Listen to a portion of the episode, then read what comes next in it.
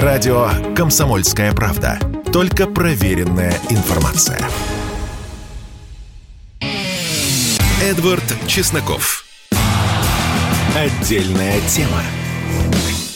Последняя в Российской Федерации либеральная радиопрограмма, которая защищает права геев, трансгендеров и ксеноморфов в эфире. Основа любой конспирологии – это совпадение. И какое совпадение? В телеграм-канале Мэш написали славящимся телеграм-канале своими инсайдами из всевозможных около силовых источников, написали там, что якобы наши спецслужбы проверяют э, девятку блогеров, ну, понятно, да, девять хранителей кольца всевластия, девять блогеров, это все не случайно, э, которые вот якобы, значит, клеветали что-то там на э, нашу армию. Но Ивана Урганта не проверяют. Он у нас, как вы понимаете, вне подозрений, как муж Цезаря или жена, не знаю там кто он. Но Кристина Потупчик, Игорь Стрелков и мой коллега Сергей Мардан, что, конечно, очень печально и безотносительно того, согласен я с Марданом или не согласен, близок мне его некоторый радикализм или не близок. Я говорю, как человек из того же журналистского цеха, руки прочь от Мардана. Между прочим, его программа недавно побила по рейтингам наших конкурентов, не буду говорить, кого не важно.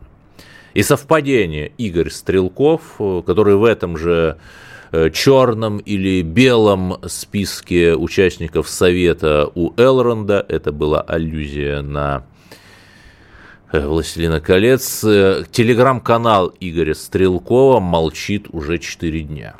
И что тут можно сказать? Был такой э, Павлов.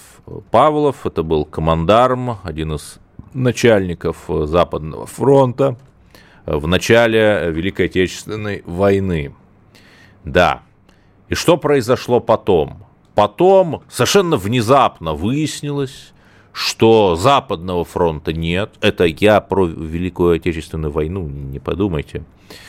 А, отступали просто до Москвы катились, примерно до нынешнего аэропорта Шереметьево, что в одном Вяземском а, котле, э, ну, здесь э, историки спорят, там то ли 300 тысяч человек, э, то ли 600 тысяч человек, там вышел, кто-то не вышел, да, значит, э, Дмитрий Григорьевич Павлов, да.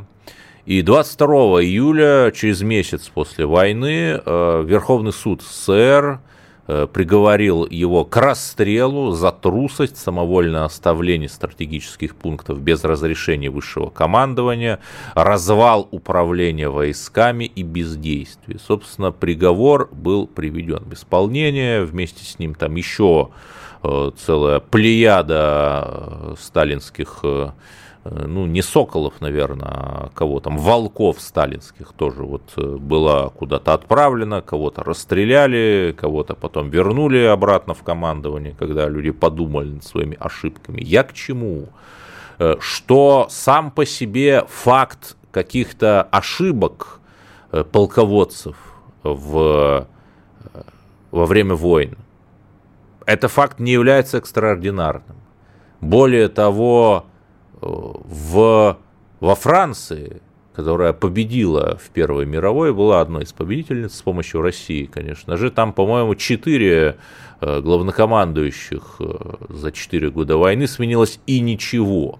Э, например, был такой забавный главнокомандующий Нивель, он журналистам рассказывал, это был там, по-моему, 16-17 год о том, на каком участке он будет наступать. И нет, это был не хитрый план, он наступал именно на том участке, теряя 10-20 тысяч человек в сутки. И это был просто позор, конечно, и Нивеля, Нивеля сняли и отправили в Северную Африку, потому что в Париже бы просто ему на голову упал кирпич, случайно такое могло было быть. А, любые совпадения э, с нынешними событиями, конечно же, случайны. И здесь что? Вот э, являлось ли э, преступлением рассказывать о том, что Красная Армия не очень удачно сражалась на первом этапе Великой Отечественной? Я так мягко говорю. Являлись ли преступлением пьесы, где критиковались пьесы романы, где критиковались отдельные ошибки отдельных офицеров и командующих. Если кому интересно, был такой роман Владимира Чачина «Король Сарбата», ныне он, к сожалению, забыт, а зря. Он вышел еще в сталинское время, я лично держал в руках издание 1952 года, и там вот прямо описывается об ужасе, о развале фронта, там и про репрессии 1937 года написано. Ну, не так, конечно, как э, у Рыбакова или Аксенова, но написано. И о панике, и о самодурах-командирах именно на первом этапе войны. И еще раз, эта книга вышла в сталинское время в 1952 году. Поразительно. То есть тогда, оказывается, можно было. Э, тогда у нас не боялись критики, и наоборот говорили больше э, критики и самокритики. И вместе с плохим первым секретарем обкома был всегда хороший второй секретарь обкома, который готов был, если что, его заменить. Это важно. И я не совсем понимаю, э, я преподавал для студентов одного университета антикризисный менеджмент в медиа. Если что-то такое происходит – 9 блогеров, журналистов, в том числе мой коллега Сергей Мардан, там, э, как пишет Мэш, да, я на них ссылаюсь, может быть, это и неправда, проходят под э, некой доследственной проверкой за фейки и так далее – то возникает вопрос, хорошо, я охотно верю, что когда Кристина Потупчик, допустим, находилась в командировке на острове Окинава, ее завербовала румынская разведка, а Мардан это вообще ксеноморф, с, который хочет захватить все человечество, допустим. Но покажите нам это. Покажите нам, вот в чем страшное прегрешение, да, покажите нам, э, какие конкретно посты, Потому что одновременно с этим в одном из сибирских городов, по-моему, в Новосибирске, суд оправдал некую активистку, которая рисовала в публичном месте слова «нет» и далее пять звездочек, первая «В», последняя «Е» буквы, и она убедила суд, что она имела в виду «нет вобле», то есть, что она рыбу не любит. И суд ее оправдал, но у нас же гуманный суд – у нас гуманный суд.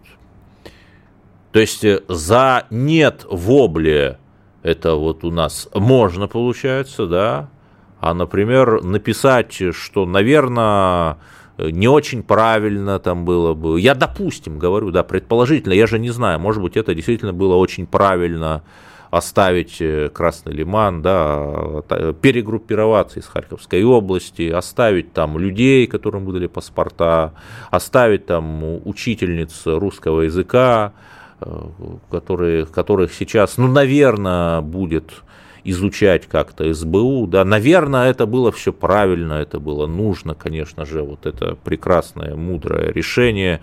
Я же не спорю, но э, все-таки может быть, э, как-то сказать, что если Мэш пишет правду, то пусть там, я не знаю, генпрокуратура или те органы правоохранительные, которые там упомянуты в этой заметке, скажут, да, действительно, проверяем, э, нам стало известно, что это все агенты Газдепа, которые э, троцкистско-бухаринские подлые орды и так далее, и так далее – или сказать нет, что ничего подобного не проверяем, там это бред и так далее, и так далее. Более того, там у Мэша это просто жесть. Там написано, что ну, это телеграм-канал на 1 миллион 700 тысяч человек. Это серьезно, да? Там написано, что якобы там э, какие-то люди из генштаба, значит, написали и потребовали. Э, но подождите, и при этом Маргарита Симоньян пишет, э, отрицает это. Ну, Маргарита Симоньян наверное, тоже человек, который в курсе повестки, вот чтобы никто не подумал, что я что-то выдумал, вот я ее процитирую. По моим данным, у властей, принимающих решения, никаких вопросов к ним нет. Пишет э, Маргарита Симоновна. Ну, странно, да, какой-то рассинхрон такой, ну, это же тоже э, порождает вопросы. И вот сейчас э, было бы хорошо, и заметьте, да, это появилось в пятницу вечером, в пятницу вечером, то есть э, как очевиднейшая такая психотронная атака. Все такие атаки, начиная от грязной провокации против Хайнца Штрахе, Штрахе, бывшего вице-премьера, вице-канцлера Австрии, они вот в пятницу начинались, и мы ждем, конечно, какой-то ответ и какое-то прояснение. Ну, скажите же нам, да или нет, что все это значит, потому что, э, ну, странно все-таки это э, то, что происходит. В следующем блоке мы поговорим о других э, безумных э, новостях э, ушедшей недели. Оставайтесь на линии и пока послушайте рекламу. Оставайтесь. Если тебя спросят, что слушаешь, ответь уверенно. Радио «Комсомольская правда». Ведь Радио КП – это самые оперативные и проверенные новости. Эдвард Чесноков. Отдельная тема. Основа любой конспирологии – совпадение и какое невероятное совпадение. Владимир Мау, э, человек, э, дающийся, конечно, наш экономист, ректор РАНХИКС, э, заявил, что уголовное дело против него прекращено, что, конечно же, не может не радовать. Ведь как мы говорили, мы за гуманизм, даже против тех, кто нам не нравится. Это вообще одна из особенностей государства, что государство – это работающие институты. Работающие институты – это процедуры. Суть процедуры в том, что любой человек, даже тот, который вам не нравится, имеет право на защиту, например, от преследования и на состязательное рассмотрение своего, например, уголовного дела. Состязательное, я напомню, это когда не только прокурор есть, но и защитник. Да. И вот, что интересно, э, практически в один день, там, с разницей в 4 часа, с новостью о прекращении или нуллификации уголовного дела против господина Мау из Ранхикса, э, преподаватель Ранхикса, другой, не Владимир Мау, э, по имени Кирилл Харатьян. Есть тоже еще Владимир Харатьян, это другой Харатьян, Кирилл Харатьян, попал тоже в пятницу вечером э, в список иноагентов. И вот я просто загуглил и написано, что к сожалению, на сайте RunHix эта публикация без даты, не очень понятно, актуальна она или нет. Тут написано «Новый руководитель программы медиажурналистика Liberal Arts», то есть э, свободное искусство. И руководитель мастерской медиаменеджмента и деловых медиа Института общественных наук RunHix.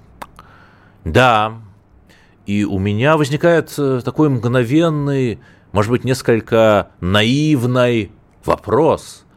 А если человек, как э, заявляет наш Минюст, а мы ведь верим нашему Минюсту, является иностранным агентом, отста отстаивающим интересы, ну, я не знаю, чьи конкретно, но если иностранный агент, то логично, что иностранный агент отстаивает интересы, например, разъединенных штатов и ее многонационального народа американян, да?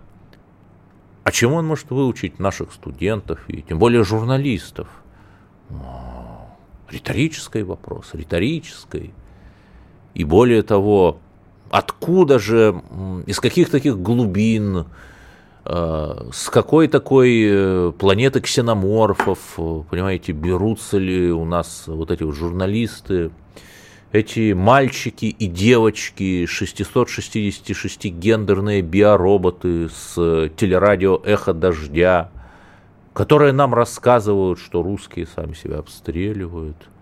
При том, что журналистов учат у нас в, в институтах люди, признанные иноагентами, а ректоры каковых институтов проходят с переменным успехом, конечно, по уголовным делам. Это вопрос, это вопрос. И еще одна новость э, сегодня. Ну, опять же, вот чтобы я о новостях говорю осторожно. Э, пишут, э, что в Белгороде, значит, был пожар, уже есть фотографии, пожар на подстанции в части Белгорода пропал свет – но сейчас он, кажется, уже восстанавливается. И а, есть видео, которое атрибутируется, что вот это предположительное некое попадание снаряда в теплоэлектростанцию «Луч» в Белгороде. Снаряда предположительно, опять же, украинского и Э, ну, поскольку там явно высокоточное оружие, то вот это, вероятно, опять же, можно предположить, что вот это пресловутые американские, эти Хаймерсы или другие дальнобойные системы. И возникает резонный вопрос. Вот мы периодически говорим, что там мы хотим мира, что вот мы готовы к мирным переговорам, и мы все за мир, там я за мир, Пума Месси за мир – Э, Ксения Собчак за мир, да. Но вот как-то продолжаются обстрелы, да, продолжаются. И вот э, у нас был вот этот вот ракетопад, ну, у нас э, ракетопад на Киев, я имею в виду. И поскольку у нас все э, зарубежные эксперты, и украинские, и зарубежные, говорили, что закончились вот у нас российские ракеты то ли, то ли в марте, то ли в апреле. Но очевидно же, что если э, у нас ракеты закончились, то не могут же эти десятки и квинтиллионы зарубежных экспертов врать. Не может же Юлия Латынина врать, да? Честнейшая женщина. То очевидно, что э, если это не наши, то это чьи-то другие ракеты. Значит, чьи-то другие ракеты. Может быть, э, вот американцы очень боялись иранских ракет средней дальности, северокорейских. Наконец, есть Аннунаки с Нибиру, э, древняя цивилизация рептилоидов, э, которая отдала шумерам, которые жили примерно на территории нынешнего Ирана, огонь и оружие. Вот, значит, ракеты от анунаков и шумеров падали на Киев не просто на Киев, а на его э, объекты стратегической инфраструктуры, электростанции и другие города. Потом это все прекратилось, э, и мы видим вот ответные удары в Белгород. Да? И возникает вопрос, э, вот мы подставляем щеку, да, подставляем щеку, мы добрые. И с чем мы сталкиваемся? Ну вот с чем-то таким непонятным мы сталкиваемся, да. И ну, зачем что-то объяснять, когда нечего объяснять? А, зачем вообще мне что-то говорить, когда вы все понимаете? Ну, не знаю. Так что вы все знаете, что надо делать. А, вы все знаете, а, как поступать. Вы все знаете, как делать не надо. Вы все знаете, какие шаги будут правильными, и вы все знаете, как достичь с помощью этих шагов приемлемого результата. Поэтому действуйте, действуйте и, конечно же, действуйте. А, к другим новостям. Давайте поговорим о новостях, а, о которых э, такой э, пропагандист, как я, говорит, конечно, с удовольствием. Это новости приятные, не то что приятные, а такие легкие. Ведь понятно же, что можно там критиковать э, Терезу Мэй, Ангелу Меркель э, и даже Листрас можно критиковать.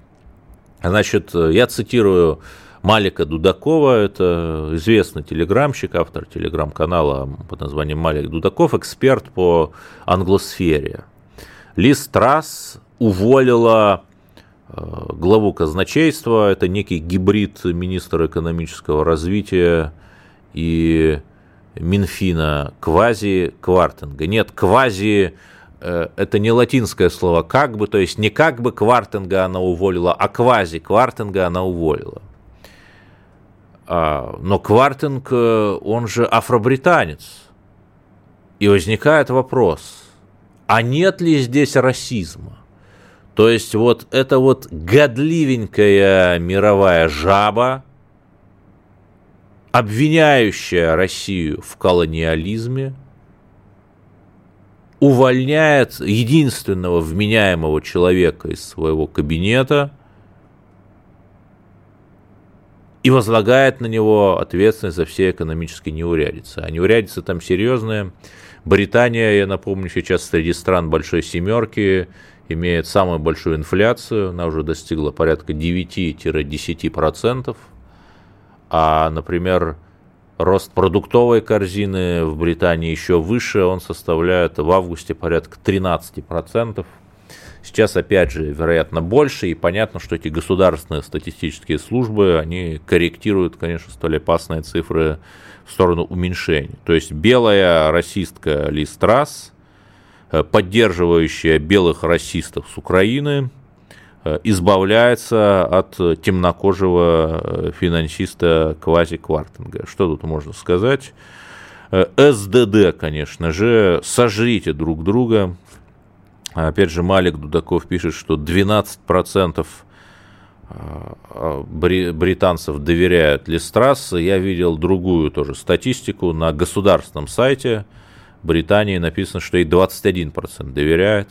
Э, Борису Джонсону, которого за экономические провалы тоже сняли, доверяет 30%, а ей даже меньше, чем человеку, которого сняли за провалы в экономике на 9 процентных пунктов, на, треть меньше. И что тут можно сказать? Дорогие мировые жабуленцы, дорогие люди, которые отправляют оружие, убивающее русских, сожрите друг друга. Все, с чем вы столкнетесь, а вы столкнетесь с ужасающим и с голодом, и с холодом, и с темнотой, в этом будете виноваты только мы сами. Только вы сами будете виноваты, и мы не будем над вами смеяться, потому что грешно, потому что мы верующие и добрые люди, но тем не менее мы вас предупреждаем и не говорите, что мы вас не предупреждали.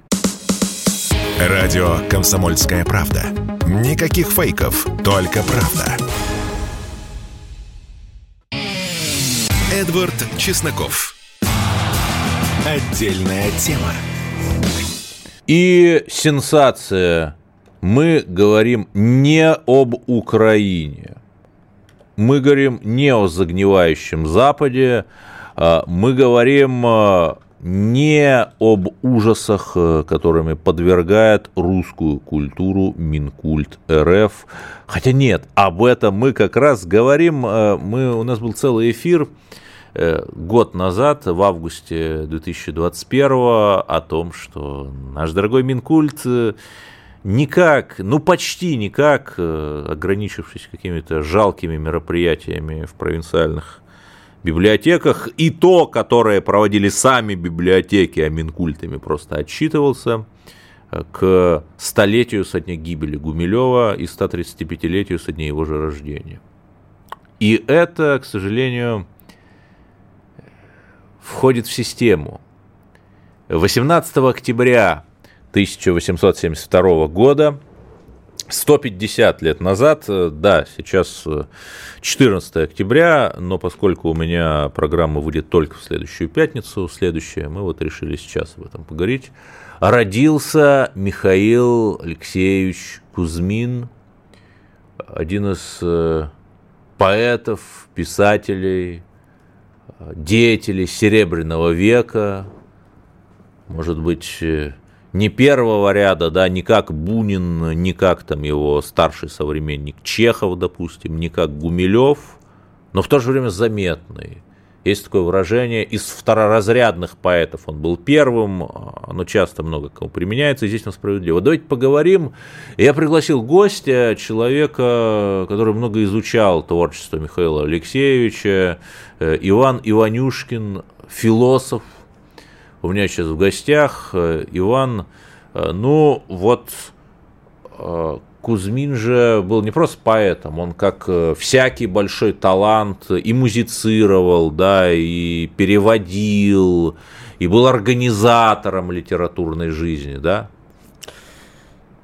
Конечно, Эдвард, э, мы знаем сегодня Кузьмина больше, главным образом, как поэта, но неординарная личность этого человека была такова, что он был и музыкантом и исполнителем, выступал в жанре литературного кабаре, сам себя аккомпанировал. А литературное кабаре это что? Давайте сейчас не будем а, а, давать дефиниции жанром. А, лучше я скажу, как это выглядело. Он садился за фортепиано, за рояль, за... Есть даже свидетельство, что аккомпанировал все даже на гитаре и выдавал мелодекламация. Ну, то есть, по сути, отец русского рэпа. Ведь сейчас же там всякие рэперы, эти все оксимироны. Мне, кажется, современные рэперы такое преемство э, не, не признают, вот, но э, резонанс его культурный был под стать современному рэпу. Э, он был просто на, на, на пике духа. Он был действительно человек, Э, которые, которому внимали, э, люди видели, что это что-то новое и снимали и, шляпу. И это было вот в знаменитом ресторане «Бродячая собака» в Петербурге. Э, в, бродя... в «Бродячую собаку», конечно, Кузьмин ходил, как он был членом цеха поэтов – Цех поэтов – это объединение да, акмеистов при да, Гумилеве. Тут я совершенно. должен пояснить, да. Вот, да, э, безусловно. Но э, надо сказать, что, э, конечно, э, Кузьмин был поэт-одиночка. Он, он везде был, на всех влиял, все э, отдавали ему должное, но он не сливался ни с акмеистами, а наш... Не с символистами, не упаси Господь, с футуристами. Вот, с символистами ему было гораздо комфортнее. А, вот, а, с акмеистами он разошелся, потому что в свое время написал рецензию, которая Гумилеву не очень понравилась. Но факт того, что он стоял за этим явлением, как Анна Ахматова, это факт, который стоит вот. Вот это удивительно. Кузьмин повлиял на Анну Ахматову. Расскажите, вот как это было? А, Кузьмин э, писал предисловие к ее книгам. А, естественно... Э, ну, к поэтическим по, книгам, по, вот еще да, в начале там где-то. Посещал собрание цеха поэтов, и э, все они были молодые, начинающие, и э, прям, прямо скажем, друг друга опыляли. Э, друг на друга влияли, и э, несмотря на то, что э, произошел конфликт, и Ахматова восприняла, кому надо, посмотрят в интернете и узнают, что это был за конфликт, связанный с самоубийством э, такого человека, как Князев. Вот. Ну, не будем. Да, там, не да, будем да, копать. Да. Вот. Ну, давайте, Эдвард, я расскажу уважаемым радиослушателям, ну, какой-то э, так сказать, э, выдержки из, из биографии, чтобы они, так сказать, Э, вспомнили, э, так сказать, что это был за... Если кто-то знает, а для кого-то, может быть, это в нове будет. Вот. Просто э, люди слышат фамилию. Вот. Хочется сказать, что главным образом триумф Кузьмина – это 1906 год, когда он ворвался в литературу своей повестью которая вышла в журнале Брюсова «Весы», Э, повесть называлась «Крылья». Я бы сказал, такая оскар-вальдианская вещь, если вы понимаете, о чем я, э, даже не 18+, а 21+. Э, но сейчас, поскольку издательство, одно издательство выпустило тиражом 250 тысяч экземпляров повесть о любви пионеров одного пола э, в советском э, пионерлагере, и ничего, никто ничего не сделал, даже там штраф 500 рублей не влепили, то, наверное, об этом говорить можно, да. Значит, повесть «Крылья». Повесть «Крылья» — это, скажем, назовем вещи своими именами, классика гей-литературы, по сути, первая серьезная вещь, написанная у нас на эту тему в прозе. И смело можно сказать, что Михаил Кузьмин это наш русский Оскар Уайлд. Вот. Но мы любим Кузьмина, конечно, не за это, а, например, да. за то, что он не уехал после революции, остался в Петрограде и потом в Санкт-Петербурге. Был э, просто сейчас, э, до недавнего времени об этом не знали, но, например, относительно недавно изданы дневники Кузьмина, которые абсолютно позволяют переосмыслить и его положение в нашем литературном процессе, его влияние на литературный процесс. Там он оказал определенное влияние и на обариутов, вот это знаменитое ленинградское объединение 20-х годов.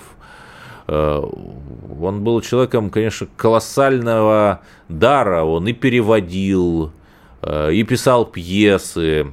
И вот что удивительно, э, я, знаете, небольшой фанат советской власти – но каким-то чудом в 1929 году вышел его сборник, такой совершенно не советский, «Форель разбивает лед». Да, вот об этом расскажите, Иван, пожалуйста. Ну, с этим произведением у меня связаны личные такие воспоминания.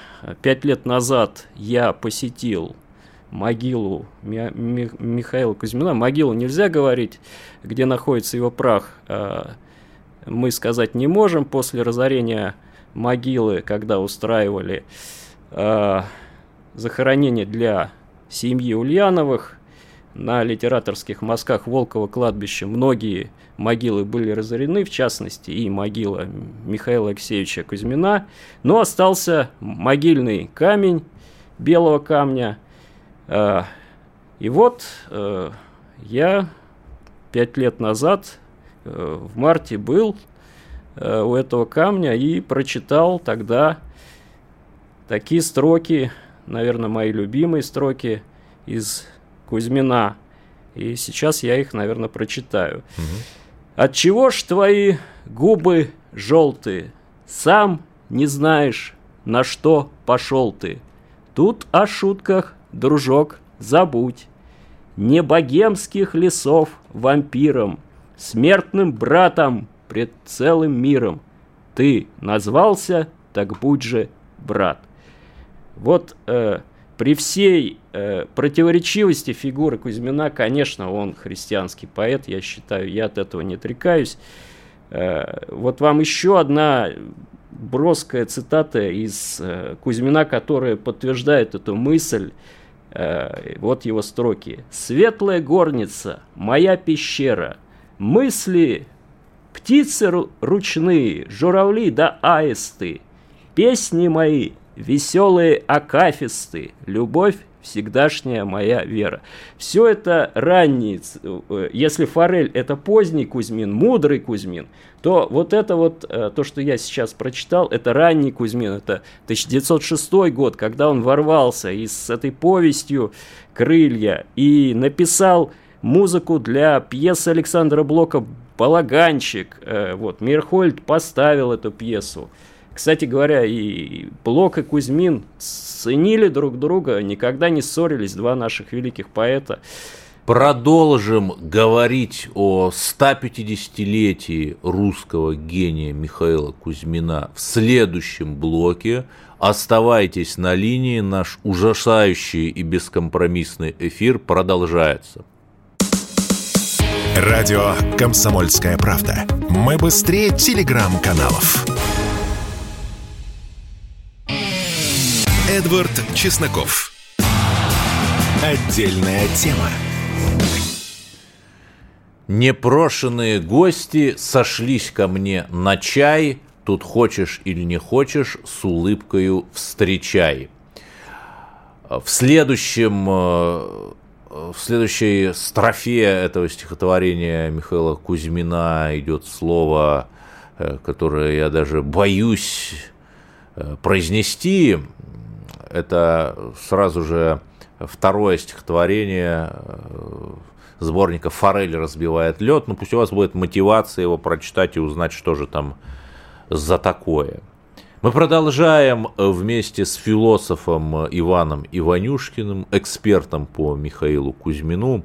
Да, здесь нужна какая-то пошлая шутка, но нет, этого не будет. Обсуждать 150-летие этого крупного деятеля русской культуры. И знаете что?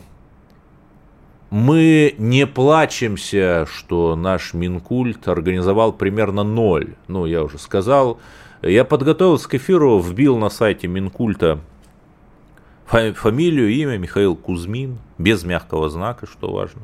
Нашел там семь мероприятий, из них из последних, вот последнее, что в библиотеке города Жуковской, что в Подмосковье там организовали лекцию, посвященную Кузьмину. То есть целое мероприятие в одной библиотеке подмосковного райцентра. Ну, блистательно, блистательно видимо, не заслуживает э, Михаил Алексеевич какой-то посмертной памяти. Ну, давайте продолжим. Там ведь что поразительно, что подобно Гумилеву, я не зря их вот так вот соотносил, Кузьмин совершил путешествие в Африку. Совершенно верно, э, Эдвард. Э, вот это путешествие в Африку, которое состоялось в 1895 году, оно, по сути дела, и дало нам этот прекрасный дебютный сборник стихов «Александрийские песни», с которым э, дебютировал Кузьмин. Как это было? Э, он весь 1906 год, по сути, он прорывной для Кузьмина. Самое главное, э, в этом году, в самом начале, он посещает среду Вячеслава Иванова, э, начинает туда ходить и там он знакомится с Ремезовым, с Розановым, с Брюсовым. Вот э, как раз Брюсов – он был в восторге от Александрийских песен Кузьмина и опубликовал 11 из 32. Но Александрийские песни – это же аллюзия и на Византию, и вот на эту странную, такую загадочную, мистическую, эллинистическую эпоху, вот этот эллинизм там с его специфической философией, герменевтикой, вот все эти метания, искания – аромат вырождения, деградации, декаданс, в общем, чем-то похожий на наш Серебряный век. Э, ну, для Кузьмина здесь... Э, э, молод... Для молодого Кузьмина здесь немножко другая семантика. Это первое его путешествие за границу. Он он молод, он вырвался, он плывет на, на корабле из Одессы. Да. Который... Как форель, разбивающая лед. Да. Кстати, Гумилев тем же маршрутом ехал Одесса, Стамбул, Афины, потом Африка, Александрия. Совершенно Порт верно. Саид. И он проводит два самых счастливых месяца в Александрии. Вот, э, вот это время и подарило нам эти, без зазрения совести, прямо скажем, замечательные стихи. А, и давайте тогда, наверное, э, я зачитаю свои любимые строки из Александрийских песен Кузьмина. А, Да-да. Не напрасно мы читали богословов, и у риторов учились недаром. Мы знаем значение каждого слова, и все можем толковать седмиобразно. Вот это седмиобразно, оно вошло в поэзию. Вот если вы хотите... Нет, спро... ну седмица это же вообще из э, церковнославянской лексики. Вот, вот э, почему Кузьмин э, при всей его одиозности, э, что тут сказать? Седмица – это церковное, церковно-славянское название недели. Да, Да, здесь и отсылка, и я считаю, может быть, меня могут поправлять, но это моя гипотеза. Здесь отсылка к образу 70 толковников, к Септуагинте. Да, которые вот, вот переводили Библию еще Совершенно вот тогда. верно. Вот. Э, ну или и Страстная Седмица, последняя неделя перед Пасхой. Там, конечно, да, то есть евангелическая основа, безусловно. Даже у Кузьмина была. И, Эдвард, вот вы спрашивали, как Кузьмин очаровывал публику. Да, как, у нас как, осталась он, минута. Да, как он читал рэп. Вот э, э, Александр, э, Андрей Белый оставил, ну, прекраснейшее впечатление, как на башне э, зажигал Михаил Кузьмин. То есть э, гости его постоянно упрашивали что-нибудь сыграть и спеть, и Кузьмин покорно садился за рояль и без устали пел свои стихи, бывало сядет и запоет до четырех часов ночи, пишет Андрей Белый. Вот так это было. 150 лет отцу русского рэпа Михаилу Кузьмину исполнилось, и мы с философом Иваном Иванюшкиным обсудили эту годовщину, которую, к сожалению, оставили без внимания наши чиновники от культуры, но мы-то о нем помним. Это было радио «Комсомольская правда». Слушайте нас. До свидания. Эдвард Чесноков. Отдельная тема.